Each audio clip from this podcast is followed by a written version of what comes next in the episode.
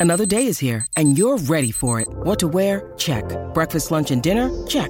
Planning for what's next and how to save for it? That's where Bank of America can help. For your financial to-dos, Bank of America has experts ready to help get you closer to your goals. Get started at one of our local financial centers or 24-7 in our mobile banking app. Find a location near you at bankofamerica.com slash talk to us. What would you like the power to do?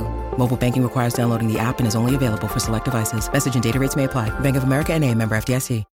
When you need mealtime inspiration, it's worth shopping Kroger, where you'll find over 30,000 mouthwatering choices that excite your inner foodie. And no matter what tasty choice you make, you'll enjoy our everyday low prices, plus extra ways to save, like digital coupons worth over $600 each week. You can also save up to $1 off per gallon at the pump with fuel points. More savings and more inspiring flavors make shopping Kroger worth it every time. Kroger, fresh for everyone. Fuel restrictions apply. No, no. Said I'm all about it. Cause I got soul and I won't quit. Hey, gang. Today's guest is rapper, singer, and songwriter Hoodie Allen from Plainview, New York. Together, we take a deep dive into the writing, recording, and inspiration behind the hit single, All About It, taken from Hoodie's 2014 debut album, People Keep Talking. This track is a collaboration between Hoodie and Ed Sheeran, with Ed providing vocals throughout the song. The two have been friends for some time when Ed suggested they write a track together. Hoodie mentioned that the initial idea and writing for the song came about rather quickly. It wasn't until they got into the studio with producer RJ Ferguson that things began to take longer as the song was being recorded. They rewrote the intro to the song like 30 times until they all felt that it was right. The outro of the song was a hook that Ed kept singing throughout the session and was so catchy that Hoodie considered making it a bigger feature within the song. It was an interesting risk to take, tacking on a brand new part at the end of an already super strong and catchy track, but the payoff worked well. And this is the first song I've broken down here on Chris DeMakes a Podcast, with a lyrical reference to both Larry David and Miles Davis. Pretty cool. For all this and a whole lot more, don't touch that dial. Hey, hey, have you heard? Krista makes a podcast. Hey, hey, have you heard? Chris DeMakes a podcast.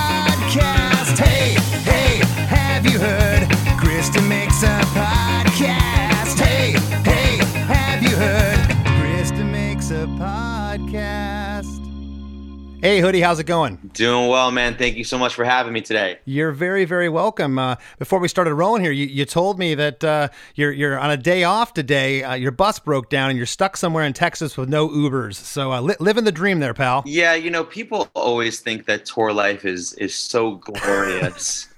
and as as I'm sure you know and anyone who has experienced it from any level, even even when you're in the the nice like hey, I'm on a tour bus, there's a, there's always something that that brings you back down to earth. So, yeah, just having one of those one of those days so far. Absolutely. Well, how, how's the tour going in general, though? in general, the shows the shows have been fantastic. Logistics, you know, sometimes tough when when, when you're touring in the summer and it's hot and things overheat and break down. But the shows have been awesome. It's been so great to uh, to be back in front of fans because this is the first time I've toured since uh, since everything shut down for the pandemic. So it, has been nice. Oh, no kid. Well, congratulations. I'm, I'm, I'm glad you're back out there. Th- thanks so much. Yeah, I understand you're from Plainview, New York. My band made a career out of uh, the whole Long Island area. Uh, in the, back in the 90s, it was just like uh, uh, punk and, and, and, ska music was just thriving up there. What a what a great uh, scene to be part of up there. I mean, you know, people always ask me too because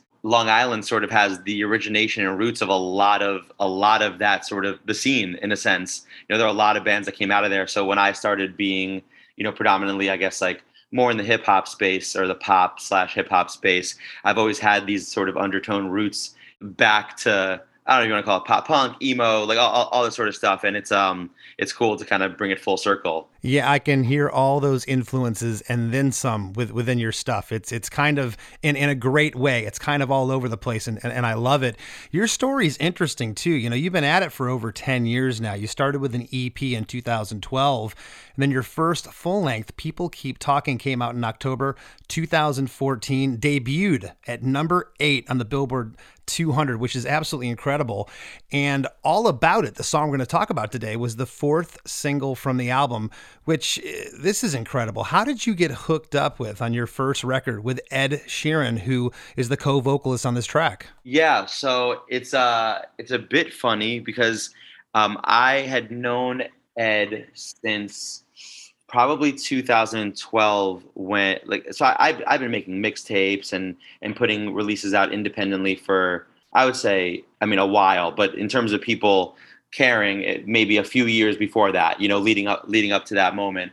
And um, he was just someone who we were introduced to each other and we became friends every time he would come to new york. Like that's my drinking buddy. We would go out i would show him a good time. And like maybe he's not at the uh, crazy stadium level at that point, but he's still Ed Sheeran. He's still killing it. He's still doing it up big. Yeah. And we were we were friends for multiple years before the idea of getting in the studio ever happened. And I I always, you know, and I don't know how you feel about this, but when it comes to relationships and the music business, I always want to prioritize friendship over anything else. And I think I've experienced it. I'm sure you have too, where like you feel like someone's kind of looking for like, hey, what can what can this person do for me, right? One of one of those situations. And with Ed, like I I just I love him so much. Like I never wanted to cross anything off other than like, hey, this is this is my homie. We don't need to make music together in order to validate our friendship. But eventually, it just it just happened, sort of naturally and organically. And one night, he was like, "Hey, why don't we go in the studio?" And I was like, sure i think i have a couple ideas like let's let's lay some ideas down and it, it was a song that came together like instantly upon us actually getting together to work on it. That's amazing and now it was the fourth single from the album. Did the label did you feel that there was other songs that should have been put ahead of this track? Because of course it did feature ed which to your point he wasn't maybe stadium level at that point but he was a big name. Why, why not lead off with this track? Yeah so um, uh, i've basically done my whole career like completely independent. I've sort of been like the independent like champion. So going into this record, I had started to release some singles in advance of it on on my own, and I knew I had the song with Ed, but basically like we had made the song, and then it started the process of like now it's time to try to get this song cleared on an international level with with Warner because he's the biggest artist on Warner. And gotcha. it, it kind of it was kind of an awakening for me because I'm this indie artist and he's a very big priority on this label. They have their own plan with him. And um, basically, like for the longest time, it was just like, hey, this song isn't going to happen. It's not going to exist. Like, it's not going to come out. So it was kind of denied at first. And then it ended up on the desk of Craig Kallman over at, at Atlantic Records. And he loved it and he said hey i i like i want to bring you in like i want like can we talk about this? And i i came in for a meeting and i played him the whole rest of the album because the whole album was done at this point. I had started already releasing you know some of these singles and uh, they were like we really like a lot of this like let's let's figure out like a little partnership for this. So it was my first time sort of doing any sort of uh, joint venture with a label because that's what you need to do sometimes to to get a, a song cleared. So that's kind of that's kind of how it ended up being you know, a, a, technically like a later single single in the process. Awesome. Well, hey man, mad props to you for being for your transparency there. That's that's the real story we got from Hoodie Allen right here. Because yeah. you could have candy coated that a million ways. No, no. but I, I, bottom bottom line is you guys had to get it cleared. Yeah, I think that that was part of the reason why I thought it was interesting to talk about the song too, because you know, um, not only the musicality of it, but it kind of is an interesting like there's interesting aspects of it from the perspective of someone who's like been sort of fiercely independent and how what happens when you you are trying to go to work with somebody who's you know has you know a bigger team a, a more like global level reach and how do how do those things happen? And I, I, don't think everyone knows sometimes what it takes to to make that really happen you know? Well good for you with being uh, you know calculated about it and, and and doing your best to kind of understand it. Because as you said you were just independent artist and all of a sudden here you are with basically a friend of yours who's this you know, who's a superstar. And uh, I think I think you worked the angle really well. You know, you've released three records after uh, this album: Happy Camper, The Hype, and Whatever USA in 2016, 2017, and 2019, respectively.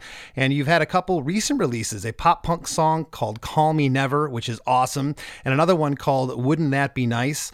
Uh, and those are both singles from an upcoming album. I guess you're going to be releasing soon, correct? Yeah, yeah. The plan is to to release that the minute that uh, well, not the minute but shortly shortly after this tour wraps up, uh, it's time to actually get this this full record out there, and it's definitely a little bit of a departure sonically from what people have have come to expect from me. But that's kind of like the exciting thing about it for me. That's very cool. Now, did you write this song? prior to having a vision of, of Ed being a part of it, or did you write this with him? Like, did he write his his lyrical parts, or was this all you? So on All About It, uh, when we got into the studio, uh, my main collaborator at that time and, and everything before it was my friend RJ Ferguson. And he sort of had this his little trumpet loop basically on his uh, yes on his computer. And that was really the basis. We had like the bump, bump, bump. And that was just kind of like this 15 second loop with maybe some minimal drums. And that was really just the two track that we brought into the studio and said, Hey,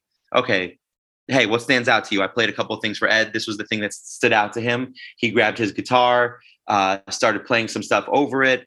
We we're just both in there, kind of coming up with top line ideas, you know. And it's kind of interesting for me because Ed very much was in the mindset of like, hey, wouldn't it be cool if I rapped on this song instead of sang on it, you know? And it kind of flips the paradigm a little bit because you think, especially at that time, even though I know Ed has like an extensive hip hop love and background himself, you know, you think of Ed and what he did in a collaboration way. He had like a song with Lupe Fiasco where he was, you know, Lupe raps and he sings on the chorus.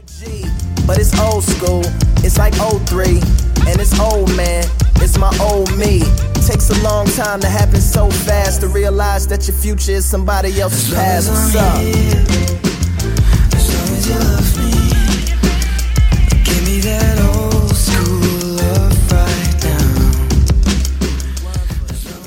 You think about the sort of like pop rap combinations, it's like, well, obviously Ed is going to sing the chorus to the song. And we kind of did the opposite, where the thing that I ended up kind of writing became the chorus and he's like i'm just gonna i'm just gonna spit bars on this song instead. So kind of yeah kind of changing changing what people would expect probably. Well that's cool and you mentioned that the song uh, was was collaborated on with rj ferguson who he's credited with producing along with Parrish warrington uh, on, on, the track. Did you demo this song uh, before uh, ed heard it or, or the producers heard it at all? Do you have a do you have a demo? I had never written anything to it so everything like we have so many early de- demo versions of this song, but all of it is all of it was done with Ed. It was kind of one of those things where we went in the studio together and like really quickly I had the idea for the chorus. He had the idea for the and they don't know anything about us, which became the bridge uh, eventually. And then we kind of just started writing each other's rap verses like kind of next to each other. Like I would pitch in a line, he would have an idea for me, and it kind of just just started flowing. Like just keep that keep this really simple beat on loop, and we were just flowing on it. And I think we may have recorded an earliest version of this song over that simple beat before the production ended up getting a lot more fleshed out afterwards. Well, this song is, is catchy as all get out. It's three minutes and 25 seconds long. The intro is this lo fi drum sample and bass guitar for one measure by itself, a total of eight measures before we hit chorus one.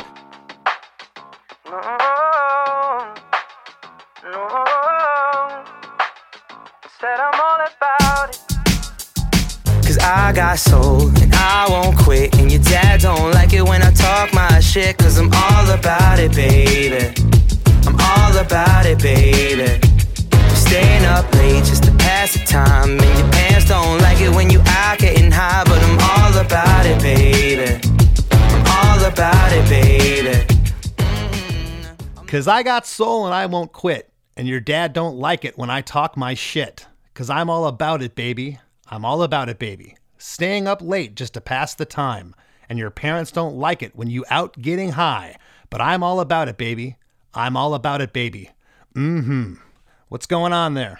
I mean, you know, this is kind of just like the energy of this song for whatever reason was very much kind of like that teenage rebellion, you know, just kind of the little bit of swagger of, hey, I'm I'm not I'm not accepted. I'm not I'm not what you want me to be, but like I'm just going to be me sort of thing. It was, it was kind of one of those, you know, turn your nose up sort of songs. And like I said, I, I, I love your sound. I'm hearing so many different influences. I'm hearing a little bit of soul, some funk. It, it, there's a little bit of dance. There's a hip hop element, especially what the guitars are doing. The, the guitar has like this funk thing. Oh that, yeah, that, uh, it, it's it's off playing the rest of the rhythm, and I and I love it.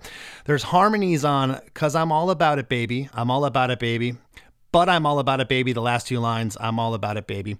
There's harmonies. There's no no other harmonies on the chorus. The drum loop, the bass, guitar, and keyboards here, and then there's those horns you're talking about that were programmed. I, I they sounded programmed, and I don't mean that in a bad light, but they sounded like programmed horns. It almost sounds like a lower growl of maybe a bari sax, a trombone, and a tenor sax. Now you say that R.J. Ferguson had that sample, and you maybe built built this around that. Yeah, exactly. It, it was built around those programmed horns, which are probably just like MIDI, whatever sample that that yeah. he had. Um, Parrish definitely is credited with the guitar. He's he's an awesome guitar player. He definitely brought that that funky vibe for sure. And um, I, if I'm not mistaken, I'm pretty sure that before this process was done, we did bring in a live horn section, which I think is maybe a little bit more evident towards like the kind of bridge breakdown towards the end, where it's a little bit more. Uh, it feels a little bit more performed, and I I'm pretty I'm I'm almost positive that we uh, we called in we called in actual people for that. But yeah, there obviously is still kind of that that uh, more synthetic element at the beginning uh, in terms of like the horn section. Yeah. Yeah, what you're calling the bridge, the end of the song, I'm calling the outro. Yeah, and, and the, the we, outro. We, yes, more the outro. We, well, we we can agree to disagree. You know, it's, it's your outro. song. You're here. right. It, it, it, def- it definitely classifies more more of an outro for sure. But there is a what sounds like a trumpet, and we'll get there uh, later in the song. It sounds like a trumpet that actually sounds like a real trumpet. And, and to your point, it sounds like maybe you had some players come in and play there uh, Yeah. at the end of the song. To your knowledge, your recollection, did it always start with chorus one, basically after the intro, or did, or did you ever have verse one? Say maybe we should have the verse and save the chorus, or, or was the chorus the hook always off the top? Oh, in ter- in terms of just the sequencing of the song. Yeah, yeah, the arrangement. Oh man, um, I'm pretty sure we always started with chorus one, but I and this is part of the process of of working with a label because I'm usually so insulated with all these decisions. But you know, you do have Craig Kallman, who is a great great music guy and really knows his stuff. But this was sort of an exhaustive process because this song, you know, it, it was the first time I had a song go to radio. So there's people being in there like, hey, this is how a song should be formatted to go to radio. The amount of times we did this intro, like I have I have probably 17 different intro versions of of what ended up you know, you know, now you had like the sort of the drum and bass underwater feel that starts the song. There were so many different Uh-huh. ways that this song started. There were like triumphant ways with the horns leading, and uh, it's it's just funny because we kind of had to just keep creating these intros out of what uh, Ed did because I only had Ed for the one day, and he he did lay down a bunch of riffs and a bunch of like oohs and and no's, so like you said, like no, oh, oh. he had like a bunch of Uh-huh. things, but they were all over the place. So I kind of, you know, mad scientist doctored them all around to make them kind of uh, make sense for the song. So yeah, I, we always started with that first chorus, but that intro was like a huge, a huge debate on on on how the song should really start. Oh man, and you just you know you brought back some times memories, I guess, of, of recording in the past. Where when you start chasing your tail, it's hard to recover from that. When you're like, you've done an intro thirty times. Did you guys all know at some point, like, okay, this is it? Yeah, I'm a big demo-itis guy too. Like, especially I feel that way working on this Yeah. new record. Like, if you give me that bounce on my phone and I'm listening to it, like I'm, it's gonna be hard to detach me from it, even if there's a better version that should be had. So I, we definitely had some demo-itis on this one, and we had to break that wall in order to to get to the final version.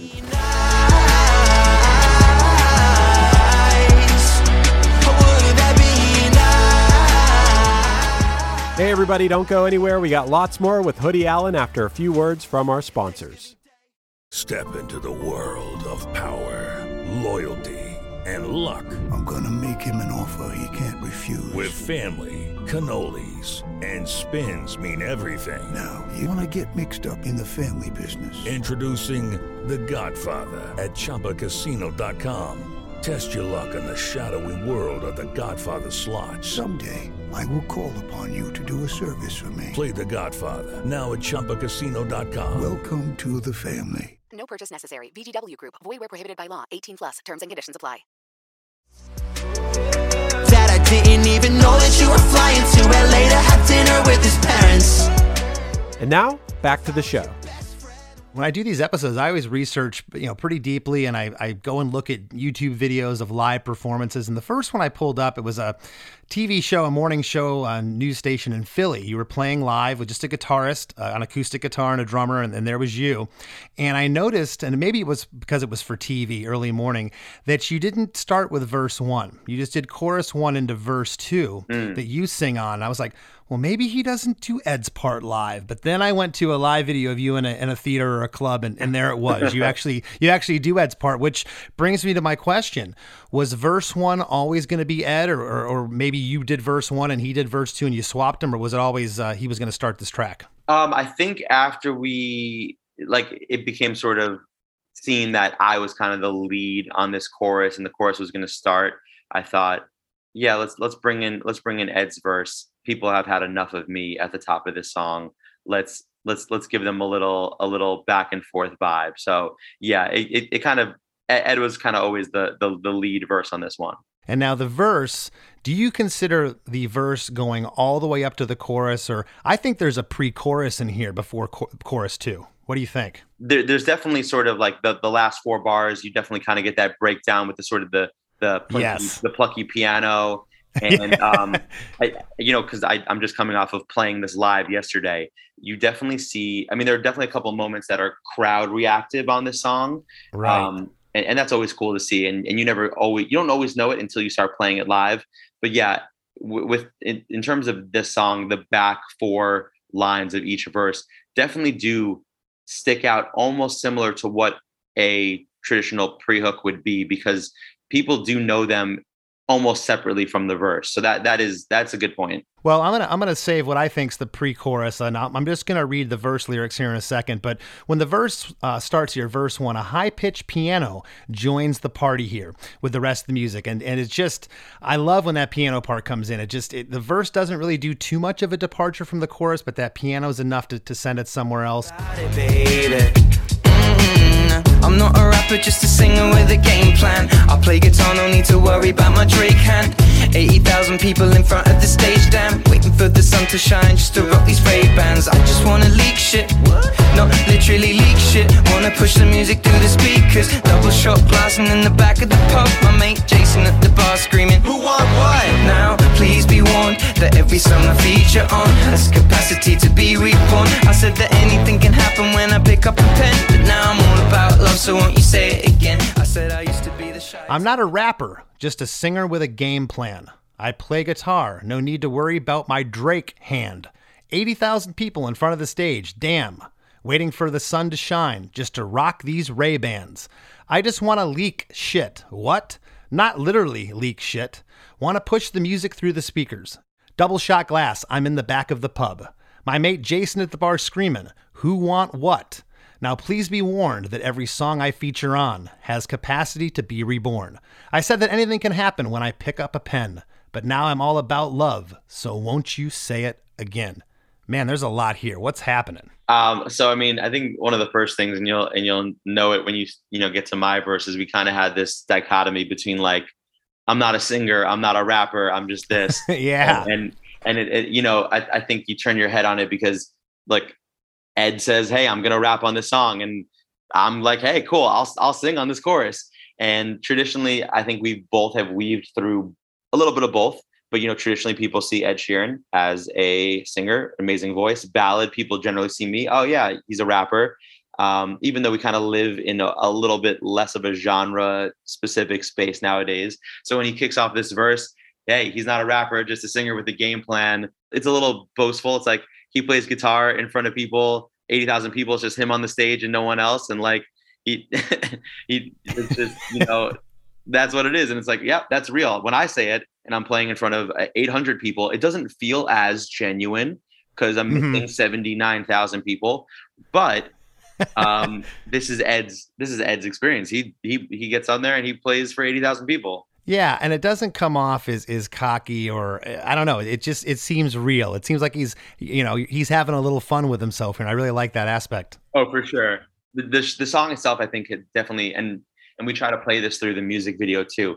It's very it's very light. It's very playful i think is a great word for it um, it doesn't take itself too seriously i mean like even in the chorus it's like oh your dad don't like me don't worry about it i'm all about it baby like it's meant to be playful and fun in summertime and i think we kind of keep that spirit especially in these in these verses. For sure. And what i love about it is, is he is rapping here but Oh, yeah. a lot of times a lot of times in raps you don't get harmonies and ed's known for his, his awesome harmonies and there's a ton of them here on singer with a game plan worry about my drake hand in front of the stage damn just to rock these Ray Bans i could go on. Throughout the verse there's harmonies Yeah. everywhere and i love the little hooks. I've always loved this about rap and hip-hop it's not just the delivery and the lyrics and what's going on with the, with the subject meaning of, of, of the song it's the little hooks that happen. When you say what here is like a high pitch what? that happens there. That's a hook. And when you say who want what? that gang vocal near the end of, of verse one just those little sprinkles. And was that something that happened in the studio that you, you thought you'd spice these parts up or was that kind of how it was written? This might be Ed's. Uh, oh, I, I guess I don't know if this is Ed's normal style. I, I it's it resonated with me as something that I do as well, which is sort of you you lay down the lead for verses like this, and then you go and spice them up, and you create those moments where harmonies make sense, or, or like you know melodic moments get added in there. Especially like you know you get that gang section with the who want what. That's an example of something that like has translated so well live. Like I just I let the crowd do that. You know everyone yes knows that part. So sometimes you build in these things and then you can kind of almost see the vision for where they're going to go in terms of like the the concert experience as well. Yeah, and sometimes you don't think about that. I know I've done that. My, my band's done it where you write a song, you never think, or you just don't know what's going to translate live. And the next thing, Yeah, and I- it does. And you're like, "Whoa." yeah, when I was watching your live videos, that who want what parts, every hand goes in the air. They're all they're all screaming that part. It's great. I don't know if at this point I knew that that would be the moment for the song or it's just like you said one of those things where then you start playing it and you're like, "Oh, this is what it is." And you sort of get accustomed to to expecting the crowd to to go off for that. But yeah, I, it, it's funny. So like in in on this on this bar here, it kind of is speaking to our real life experience, right? We, me and Ed and our buddy Jason, who I'll get to, um, he's kind of the guy who introduced us. That was our relationship. Like we would be in a New York City. I don't want to say dive bar, but like you know, when when we would go out, it would be like let's go somewhere more inconspicuous. Ed, myself, we're not really trying to go to clubs, get attention. We like to just have get a nice little beer with a friend, have a conversation, be somewhere, especially you know in, in his status, where you know you can just be yourself and not be uh, uh, surrounded by the expectation of the same way when you're playing for eighty thousand people. So it is just I'm in the back of the pub, Jason screaming, "Hey, does anyone want anything to drink?" Like, and then and that's that that was sort of our our you know friendship for all those years. Well, yeah. Before we're going to move on here, I was going to ask who who's the mate Jason here. Who who you referring to? Uh, that's that's Jason, who is uh one of Ed's one of Ed's people at at his label actually, and someone who I grew up with, or or not so much grew up with. We grew up in a similar area, and we have a lot of mutual friends, kind of on the the Jewish geography of life. I don't know if you're familiar with that or that term, but basically it means that everyone everyone is connected to each other through very very close means. Basically, six degrees of uh, Kevin Bacon. So. Um, That's awesome. Well, the the pre-chorus here, the, the whole vibe changes here. Uh, it, it breaks down to just keys and vocals, and there's harmonies on every line here. And on the first line, the second line, the third line, and the fifth line here, there's these stabs. It's like a bass and a horn stab that happen. Again, I consider that a hook. I love that. about love, so won't you say it again? I said I used to be the shy type, backpack on my back on public transport, sort of guy type. Now I'm in the limelight, trying to get my mind right. Body clock is in the clouds, so often guess it's high time. Hoodie sing the line like so. I said I used to be the shy type, backpack on my back on public transport sort of guy type. Now I'm in the limelight, trying to get my mind right. Body clock is in the clouds, so often guess it's high time. Hoodie sing the line like. I'm I'm pretty positive this is just kind of you know Ed's reminiscing here on days when he would do what what what is like busking, you know, basically like Yeah. hey hey you know I'm on the street corner, I've got my backpack, I got my guitar, I'm riding these little trains in not even London, like in in the in the countryside of England, and that was my life. And now I am the opposite. I'm playing for all these people. I'm on a plane so often that every day it's high time, little double entendre, right? And you know, just a, a complete different existence because always on the move, always on the go, and just has all the attention on it. Yeah, I like the last line. Hoodie, sing the line like, and of course you come in right off the top right there with chorus two. Hoodie sing the line I got soul and I won't quit And your dad don't like it when I talk my shit Cause I'm all about it, baby I'm all about it, baby I'm staying up late just to pass the time And your pants don't like it when you out getting high But I'm all about it, baby Same lyric as the top of the song. However, on the lines, staying up late just to pass the time and your parents don't like it when you out getting high, there's harmonies here that weren't on chorus one. Do you recall how that came about? you know, I think it's an important thing, especially on pop songs, to give ear candy wherever you can, right? Whether it's conscious or subconscious, you don't want these choruses to sort of just get redundant or monotonous. And sometimes it's as simple as as as laying a little harmony down that gives it a little bit of a lift, a little bit more flavor, a little bit something for a really active listener to to kind of grab onto. I think it's just important to try to, you know, keep the song interesting when the formats of of these pop songs are pretty routine and and expected. Well, as my listeners know, I'm a big harmonies guy. I'm a big harmonies guy in terms of where the placement is. I love little stuff like that. I love when songs build. When we get to the end of chorus two here, uh, I'm all about it, baby. And then panned off to the right, you hear like a ow uh, Yeah. voc- vocal that happens before we get into verse two. I love verse two because, again, talking about that building uh, hoodie, there's a high synth like pads, like stabs here that are now present throughout verse two that weren't there in verse one. Yeah. And and, and again, was that something that uh, RJ worked up in the studio? Was that was that you and Ed, or was it a collaborative uh, thing? Yeah, that was definitely RJ, and that definitely speaks to like the amount of um, detail that they put into trying to build the production and and kind of kind of do that same thing. The same things that we're trying to do with you know, hey, why why does that chorus have like a nice little high end, sweet sounding thing?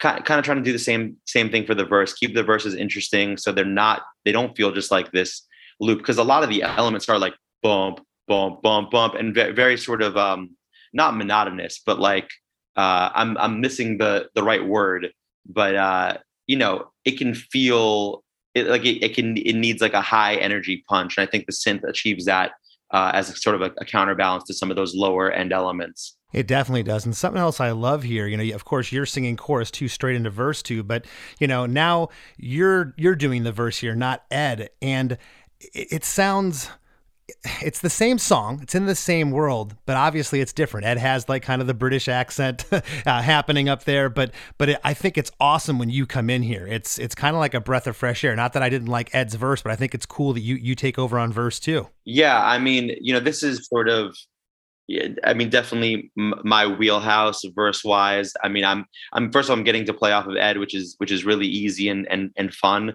But um, I'm sure we're gonna get into the lyrics on it. But it's a typical verse for me where I'm jam packing pop culture references that make that are probably pretty niche and obscure, but and then a little little bit of braggadociousness, a little bit of tongue in cheekness, and obviously playing off of his I'm not a rapper. I'm I'm coming in saying I'm not a singer, but I do rap pretty. I, I which is basically just to say like, yeah, I'm not a singer, but you know, I do I do throw in a lot of a lot of melody into my. I'm not just a rapper either. I'm not a singer, I just rap pretty. So now my fan base is full of Megans and Ashleys, and they're wondering if there's room for them to get on my bus. I'm like, naturally, baby, let me find a spot in the front for you and for your friends. You can be mine, but we we can pretend.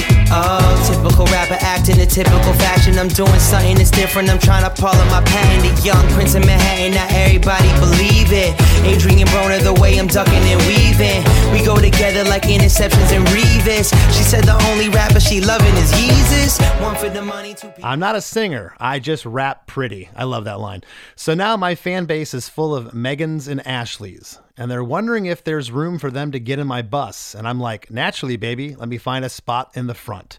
For you and for your friends. You can be mine, but we can pretend. Oh, typical rapper acting a typical fashion. I'm doing something that's different. I'm trying to Paula my patent to young Prince of Manhattan. Now everybody believe it.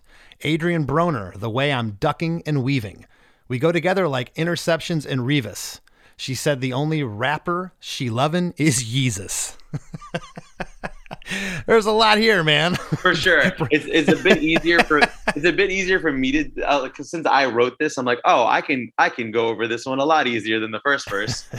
Who? What's up with uh, your, your fan base? Uh, is Megans and Ashleys are just common common ladies' names? Is that what's happening there? Yeah, I mean, my mindset at the time of this, it's like there's an element of self awareness to my music, and you know, as like as things are taking off in this time, and and you know, these I, I've started playing shows and the demo even the demographics of the shows are changing. Now now i've got a lot of girls coming to my shows and so this is me kind of calling out like hey yes i'm not a singer i rap pretty so look now my fan base is teenage and 20 year old white girls named megan and ashley coming to the show.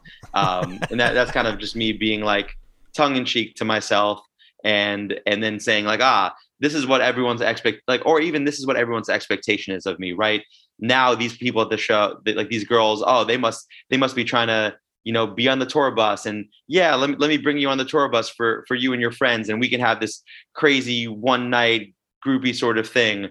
The truth is and and and it's supposed to be caveated here oh typical rapper acting in typical fashion. Like this is what your ex- all of this above is what your expectation is of of what it is to be on tour what it is that i'm presenting but truly like i'm trying to do something that's different and that's that's kind of the sets up the back half of this verse here right and i, I love verse two because again it's building here uh, in addition to those high synth stabs that we were talking about that's present all through the verse uh, after the line find a spot in the front there's this cool guitar lick with Oh, a little yeah. ri- yeah with like a little rhythmic hiccup with the yeah baby, let me find a spot in the front for you and for your friends. Yeah, and then like there's this rhythmic hiccup with the drums on the next line for you that, that happens. It's great. And then starting on the line, everybody believe it. At the back end of that line, there's like I don't know if it's keyboards or it's the echo of like a clean guitar. It kind of sounds like low tubular bells. Yeah. Uh, or, or like a really reverbed, like low xylophone or something that's happening there. And that's on all the back four lines here. Prince of Manhattan, not everybody believe it. Adrien Broner, the way I'm ducking and weaving. We go together like interceptions and Revis. She said the only rapper she loving What was that? Do you recall? Gosh i truly don't I, Okay. I honestly can't tell if it's like a clean guitar or, or keys, but that guitar lick we were uh, speaking of a moment ago, was that something that Parrish uh, uh, did in the studio? that Parrish was Warrington? yeah that, Okay. that that was something he did um again just a just a really cool what i would call ear candy moment right i mean it it, it plays really nicely against the syncopation of the of the of the sort of like what i'm doing there I, I love giving like it gives a little attitude it's like the guitar is speaking the same way that the verse is speaking like yeah let me you know it just kind of has that same sort of braggadocious nature to it uh, it's it's spunky Now, I notice here on verse two, there's not as many harmonies. You're, you're pretty sparse with them, but but they where they're at are perfect. And again, where they're at intrigues me. It's on Megan and Ashley's. There's a harmony on Naturally Baby. Let me find a spot in the front. There's a harmony on For Your Friends. Be Mine. Pretend oh, it's not on all the lines. So the, the lyric there is you can be mine, but we can pretend oh. So you just did be mine and pretend. What was the the idea behind this? Did, did you do you recall putting harmonies on maybe everything, and then maybe you know RJ uh, picked his spots later and, and filled in where he was going to have the harmonies, or were they were they set in stone of where they were going to be at? Because they're, they're kind of all over the place here in verse two. my style personally with this is let me turn my brain off once we have like a really good comp to verse. Let me turn my brain off and go through it a couple times. So i will do a few things where we're like whoa that was really good. And then a few things where you're like well that's not it. And and and you know you edit those out. So I I think you know I love doing a couple passes through, trying a couple different things, and then creating a comp for them. I think the same spots sort of started to pop out, and then when you have Ed Sheeran in the studio with you, you say, "Hey Ed, can you do the same thing?" So he'll go through and be like, "Yeah, throw some on there." So there are some I think that are like Ed's vocals, and there's some that are a little bit more uh, gravelly that kind of sound more like me, uh, uh, even on on this verse. But it it was kind of playful in that nature. Where since we wanted it to feel very like posse cut, very collaborative, he's he's doing some of these uh, ad libs essentially on my verse too. Okay, okay. I, I was thinking I heard him in, in different spots of the song, but it's hard to tell. So he Yeah. was singing other harmonies in different different spots in the track. Yeah, I'm pretty sure. Um, yeah, like I'm, I'm, I'm trying to pick out where he definitely is on it, but he's he's definitely on a, a couple different moments for sure. Right. Well, I'll tell you, pre-chorus two is probably my favorite part of the song lyrically. There, there's some things in here that just kill me. rapper she loving is Yeezus. One for the money, two people since the beginning. Three million records get sold and now everybody is winning. I'm Larry David plus Miles Davis, so everybody hated and fuck it, I hardly blame them. Cause I got sold. One for the money, two people since the beginning. Three million records get sold, and not everybody is winning. I'm Larry David plus Miles Davis. So everybody hating and fuck it. I hardly blame them, cause I got. And that's right before we get into chorus three. Uh, set up these lyrics, and then I, I got some got some stuff to talk about uh, musically here. Yeah, absolutely. I mean, look, it's like uh, one for the money, two for the show, like just you know, sort of that old trope. But here we just go into it: one for the money, two two people since the beginning. That's just that's just uh me and RJ. He's been my main guy since the beginning of this, and it's just sort of an allusion to our relationship. Three million records sold.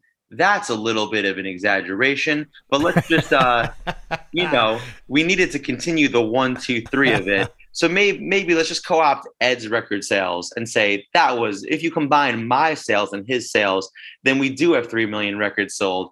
Larry David plus Miles Davis, like on a song where you're talking about having soul, and it's just like, hey, this is this is what it feels like to me. I I'm this Jewish New Yorker who raps, who's sarcastic, who's trying to be funny sometimes. Uh, occasionally feels, you know, very much like Larry David is the uh, spirit animal for that. But then, hey, this is the avenue I do. I'm I'm trying to make music. I'm trying to, you know, bring some like you know life and soul and and make people feel stuff. So hey, I'm Larry David plus Miles Davis. Great great inner rhyme there, and everybody hating. I don't even blame them because I do have soul. You know what I mean? And just set, set just set, setting yourself up to fall right into that chorus the same way the first verse falls right into the chorus. It- it is ridiculously awesome. It's great. the I think I just the, the Larry David, just that Miles Davis, that that line right there is what what sends it over the edge here for pre-chorus two. The first two lines have harmonies on them, I noticed, and the first two lines are just keys and vocals only. The last couple lines, when you start uh, with the Larry David line, it's only vocals right there. Yeah. Up to Cuz I Got, and there's a harmony on Cuz I Got, and right after that, the band comes in for chorus three.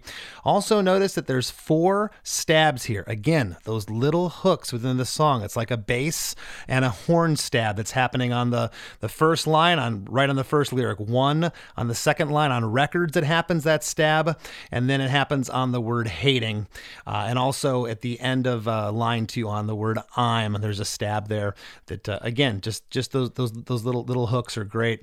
Chorus three, again, the lyric is the same here. The harmonies are in the same place. Uh, and that echo keyboard guitar sound that I was hearing earlier, I was saying kind of sounds like tubular bells. That's all over chorus three here. So again, the song's still building here. Cause I got soul and I won't quit. And your dad don't like it when I talk my shit. Cause I'm all about it, baby. About it, baby. I'm staying up late just to pass the time. And your don't like it when you out getting high. But I'm all about it, baby. I'm all about it, baby. This is just, you know, kind of the uh the pop format, the try to keep people engaged and interested when you know you're hitting this chorus one more time and you know trying to give people a reason not to leave the song right i think i think we're even seeing that nowadays so many songs are like less than two and a half minutes long because we're just like adjusting for for especially new songs like adjusting for people's uh attention spans essentially I also think you can overdo it. And I know you've heard this, where it's just you're, you know, but by the end of the song, there's just too much going on. You know, so it's it's just too big. Sometimes a train wreck is good, and sometimes it's just not not good. And I think that uh, your introduction of sounds as this song goes, it, it's not overblown. I think I think it's the the perfect amount. The last line here on "Baby," you kind of do this bay kind of holdout vocal that takes us in to this outro that Ed sings, and this is one of the more intriguing parts of the song "Hoodie" for me because you know you don't get the chorus hook again. Uh, it, it's kind of you're taking a risk here by doing this outro that really is kind of a separate piece of music from the rest of the song. How'd Yeah. that come about? Um, yeah. So the the interesting part about this is this was kind of it, not like we were competing in the studio, but it was kind of interesting to see the dance between what was the song going to be, what was the chorus to the song going to be, and the idea that that Ed had was the and they don't know anything about us. Like this was sort of the thing that he kept humming and saying over and over again. And I was like, hey, I have this I have this idea. Like, can I play it for you? And it was what ended up being like the chorus was all about it. And I got soul. And um, we just were like, let's see if we can work both of them into the song. Let's see if we can like make it make sense to have both of these things in the song, to have it make lyrical sense as well, not only just like sonically and rhythmically. And um, so it's kind of like we were asking each other. Like I felt like I was like asking for permission almost to be like, hey, should this be the chorus? Like, if you have a better idea, like, let's keep going. Right. And he was like, no, I like it. Do it. Let's run it. Um, he's very easy to work with.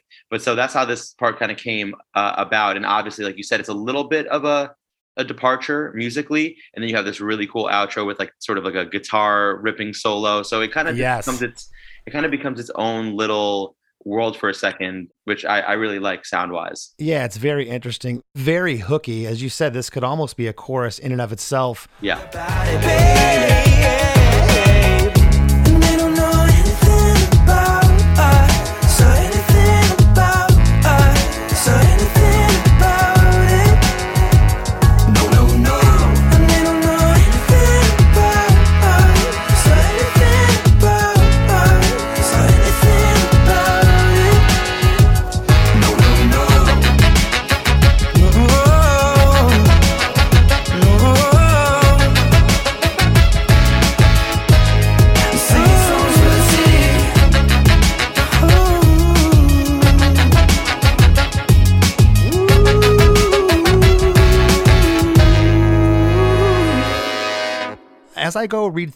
Last bit of lyrics here, Hoodie, I'm going to kind of give my notes uh, musically along with it. Uh, there's harmonies on everything here at the end.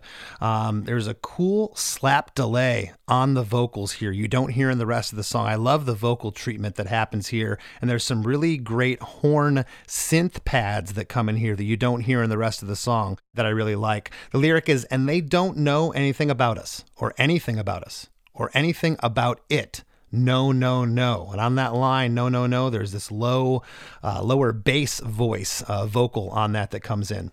And they don't know anything about us or anything about us or anything about it. No, no, no. And on that third line or anything about it, there's that high trumpet that comes in, kind of panned over right.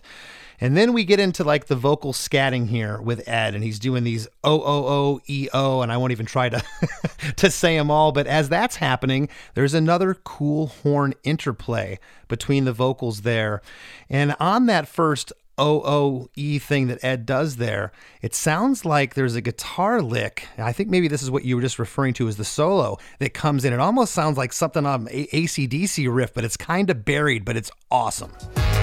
Singing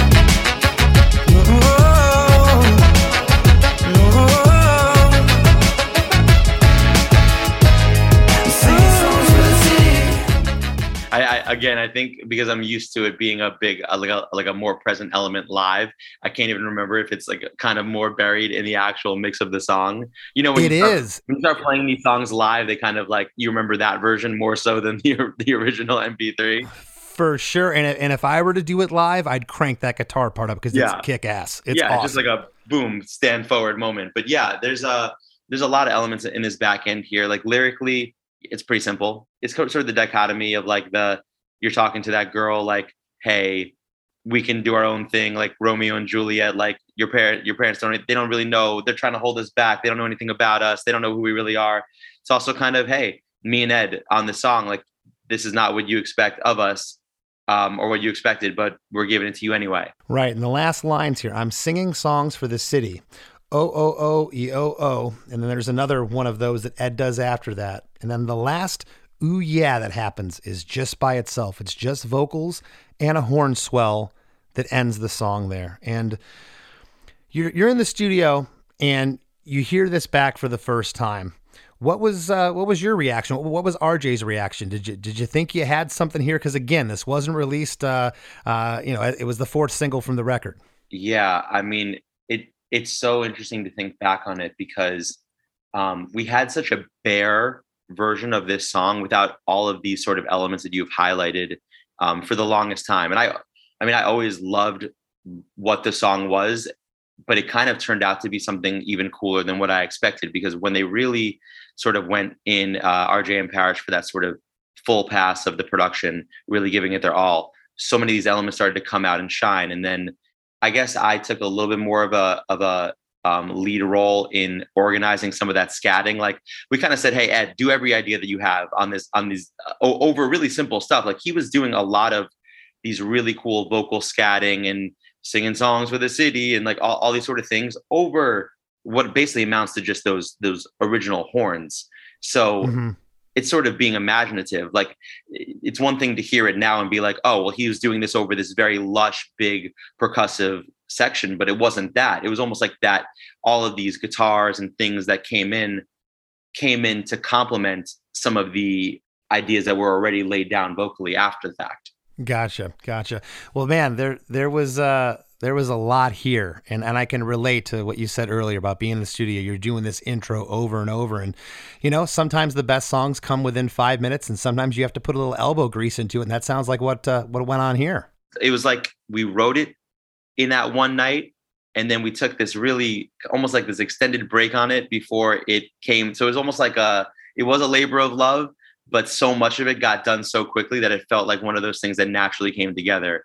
But you know the the process of getting it to be released uh the process of getting it to sound and oh deciding on that intro it was definitely um one of the more exhaustive but not in a negative way just Yeah. just like exhaustive in terms of really paying attention to detail songs that I, I probably can you know recall Right on. Well, hey, man, this has been a, a lot of fun to break down this song. You should be really proud of this track. It, it's awesome. And before we break, is there anything that I have to leave the listeners with? What's going on with you? I know you're on the road right now, and uh, when do when do you think the new record's going to drop? probably the beginning of october and yeah i mean i would say thank you so much for having me on and, and giving me the opportunity to talk about this it was so fun i don't think i've ever gotten to do this on any record before i almost felt like i was uh you know i had to step up my game and really channel what was i feeling during during this time because you know, this song is uh has been out for like seven or eight years now Right. yeah, it was great to to go through it. And I would just say, hey, if, if you're listening, um, I'm I'm going to be putting out a new album, and it's a little bit more in sort of the alternative rock space. There's almost no rapping on the entire album. So if that's something that is interesting to you, and, and you're sort of a listener that loves that kind of music, this might be something that is more to your liking as well. So I hope that you'll check it out. Well, that's awesome. Well, once again, thank you so much, and, and and really, thank you for taking the time on a day off from the road to talk to me. I don't usually like to do interviews on a day off, so much appreciated, man. I appreciate it. I'm just so glad that I have my voice on a day off. Isn't that that's a real blessing? So, That's the other thing, right? Yeah, that, that that's always the greatest. But yeah, I'm so ha- so happy to be on here. Thank you so much. I don't wanna give you up. I just wanna give you love. I don't wanna make it tough. Cause you don't gotta do too much. I don't wanna say goodbye. Hey, I hope you enjoyed that conversation with Hoodie Allen. But don't go anywhere. There's lots more Chris DeMakes a Podcast. We got Band You Might Not Know. We got the rap. We got all that good stuff coming up after a few words from our sponsors. The number you have reached is 100.7 WMMS. It wasn't just a radio station, it was a lifestyle. Cleveland is, is a rock and roll city for sure. Yeah! Down! The Wrath of the Buzzard. WMMS. Cleveland. The rise and fall of one of the most iconic radio stations in America. Profiles, The Wrath of the Buzzard, PROH Files. Subscribe now wherever you get podcasts. The new Punchline single, I Don't Want to Leave Yet, is streaming everywhere now.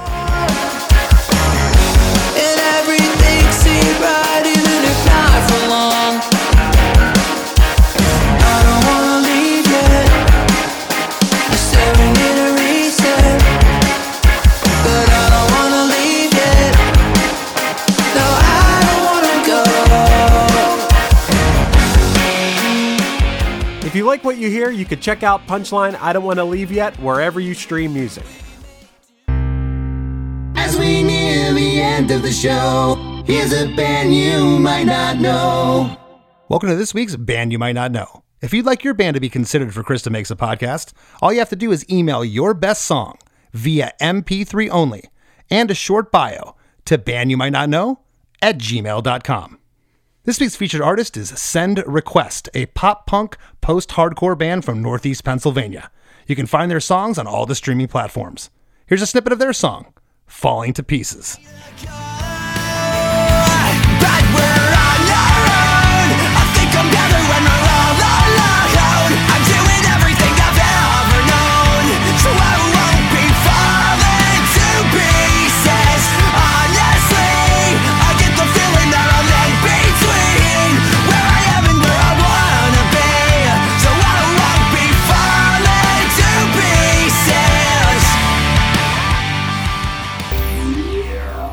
The Rap with Chris and Chris. Well, that was a really fun and interesting episode. Chris, one of the first things I thought was really funny was that he talked about how when, and they sing about it in the actual song, but that Ed came in there and you expect him to sing the chorus. That's what they always do Uh-huh. in the hip hop songs. The singer sings the chorus, but instead, he's like, no, I'm going to rap in the song. And, you know, he's obviously very tongue in cheek with his raps, but he's also really good as well. It's very well done. Yeah, and to your point, he's not rapping in the chorus; he's rapping in the first verse, which that's just, Yeah. that's that's really different, you know. And and I'm I'm glad Hoodie said it. I d- didn't want to, I didn't really know how to how to say this, but he, had mentioned, well, he wasn't quite a stadium act in 2014, you know, and and, and- Well- and he was he was huge then, make no bones about it. But what he's become since then is is is incredible. Well, he did get a little bit inside baseball with how to collaborate with a big artist, how the uh, hoops you got to jump through to make that happen, even if it's your friend and you recorded a song together. There's a lot of people. Ed Sheeran, I can't imagine how big his team of people are. And yeah, maybe he wasn't playing stadiums yet at that point in 2013, 2014 or so. But Chris, I looked it up. At this point in his career, Ed Sheeran was already popular. He was writing with Taylor Swift and One Direction. He was nominated for Album of the Year for his album Multiply at the 57th Grammys, and he performed the song Thinking Out Loud at the Grammys that year with John Mayer, Questlove, and Herbie Hancock. So all I'm getting at here is Ed Sheeran wasn't small potatoes at this point when, when this song was happening. No, not at all. And and uh, you know, Ho- Hoodie admitted to the fact, and, and I thanked him for being as transparent. He's like, yeah, we had to get all these clearances. That's how big of a star he was. And for those that don't know, you know, you don't want your artist going on singing on someone's record and selling a billion records for them. You want to, you know, when you're running a business, essentially what a label is, you know, you you're you're protective of uh, of your assets, of your income. So that that's why there's these clearances that happen that uh, Hoodie obviously had to go through to, to clear him for this track. Yeah. But I thought it was a really interesting story behind the song. And I thought it was cool that he said, and it does sound like this, it was two friends that said, hey, let's go in the studio and let's mess around and write something, you know? And at the same time that it sounds like it came together quickly, it also was a very long process. It was like the idea came out quickly, but the finished product took a very long time. I know, and and and every time we do one of these episodes, you never know what you're going to hear. How many times have we heard it? Uh, the hit single was written in five minutes without much thought behind it, and other times, uh, in this instance, it was written pretty quick. It sounds like the initial idea, but then the laboring happened. They got in the studio, they couldn't figure out this intro, and they kept working on it and working on it until they finally got something uh, that everybody uh, thought was great. Yeah, Hoodie in this episode mentioned demoitis, which I can't believe 120 some episodes into this podcast that that term hasn't come up more. It has come up here and there. I, I know I always fall victim to it Um, Chris, do you fall victim to demoitis often? Uh, Yeah, I think sometimes you you get so attached to something that you think is great, and I'll tell you, demoitis for me is is nine times out of ten the idea. Uh, in retrospect, a year or two later, I'll go, yeah, that wasn't that great. I could see why the rest of the guys in my band maybe didn't think that was, but you, you'll get stuck on it. I've I've gotten angry. My band mates have gotten, no, this part has to stay. It's the perfect horn part, or it's the perfect vocal part. And at the end of the day, it's just, uh, yeah, demoitis. You're you're just attached to it because you've heard it so many times. When you guys were recording this episode, I kept thinking to myself, like being in the studio, these two guys who, yeah, Hoodie raps and and for the most part, Ed Sheeran is known for a lot of ballads, but what these guys have in common is that they're great at writing pop hooks. So you put these two guys in the studio together and it's nonstop pop hook, pop hook, pop hook. And that's why this song is so jam packed full of them. I heard you say that so many times like, that's a hook, that's a hook, that's a hook. It's just mm-hmm. nonstop. Well, yeah, and people, you know, for anybody that that, that bags on rap or oh, it's just p- people talking over a drum sample.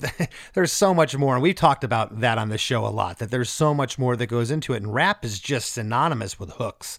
If there's those little things, the gang vocal on this one part, or these synth stabs that come in like this song, just those little little elements. They're all little hooks with within the track. Something else I loved is he mentioned, and I know this. You've probably done this with Punchline, Chris, where you go out and you played a song so many times, and you don't like sit around listening to your own material where you go back and like, wow, that guitar lead at the end of the song, we we that's a really present featured part live. We we crank that thing, but on the record it was kind of buried here, which that little guitar solo in this song at the end, the ACDC thing is is really cool. Right. Yeah, that's crazy when you're so used to playing a song that you forget, oh, that's how we did that 10 years ago on the album that I never listened to because it just turns into a whole other beast, the live version of it, which is why I think sometimes when really great bands release live albums, they're so good. You know, mm, the, yeah. you're, you're you're getting a lot of those things. The cream rises to the top in a way when, when it comes to parts of the songs or what I don't know. Part of it's probably also what you enjoy playing up there. What what makes you feel good when you're playing it live. Mm-hmm. And I'll tell you, I, I it's always a risk when you don't end with a hook of a song. You take some kind of departure, and this this was almost into coda territory here, Chris. This this outro, it's just so kind of left field, but it's a hook within itself, and I think the gamble paid off. Dude, it's so funny you bring that up. In my personal experience in Punchline right now, I'm part of a text thread where we're talking about this new song we recorded and like it's being mixed right now. And I it has a really long outro with no vocals on the outro. It's just a musical part and we're having this discussion like Yo, like half of us think it should have this long outro, half of us don't. and like you said, that's kind of a risk, especially if you want the song to be a single. You know, mm-hmm. to to go somewhere else at the end of a song, it's I think you have to rely on your gut, on your musical gut as to whether that's a good idea. I think in this instance, on this Hoodie Allen song, I think it's great. Absolutely. And you know what else is great, Chris? Our supporting cast program. How did you know what I was going to say? Gosh, you're getting good at this. Absolutely. Our supporting cast program, that's our VIP program. You can head over to chrisdemakes.com. Tell them what they get, Chris. You will get a bonus episode of the After Party every week. You'll get an entire back catalog of the After Party. And, Chris, most importantly, you'll be supporting the podcast that you love for the cost of a cup of coffee at Starbucks every month. You're helping out your boys, Chris and Chris, and helping us continue this show forever. That's right. Head over to ChrisDeMakes.com to be part of our supporting cast. And if you haven't already, please join our Facebook group, the Chris DeMakes a Podcast Facebook group. It's free to join. We have a lot of fun in there. And give me a follow on Instagram at less than Chris D. I'd appreciate it. Want to thank this week's guest, Hoodie Allen, and we'll see you next week. Lucky Land Casino asking people what's the weirdest place you've gotten lucky? Lucky? In line at the deli, I guess? Aha, in my dentist's office. More than once, actually. Do I have to say? Yes, you do. In the car before my kids' PTA meeting. Really? Yes. Excuse me, what's the weirdest place you've gotten lucky? I never win and tell. Well, there you have it. You can get lucky anywhere playing at LuckyLandSlots.com. Play for free right now. Are you feeling lucky? No purchase necessary. Void where prohibited by law. 18 plus. Terms and conditions apply. See website for details. Hey everyone, this is Tuck from Fit for a King, an off road minivan. Every week I bring you fun interviews alongside your favorite metalcore entertainers with my new podcast, Get Tucked. Join me every Monday with bands like Counterparts, Crystal Lake, like Moths to Flames, and many more. We play unsigned and undiscovered bands, deep dive into each artist's history, and of course provide the greatest breakdowns in current metalcore. Tune in to Get Tucked every Monday, out now through Sound Talent Media.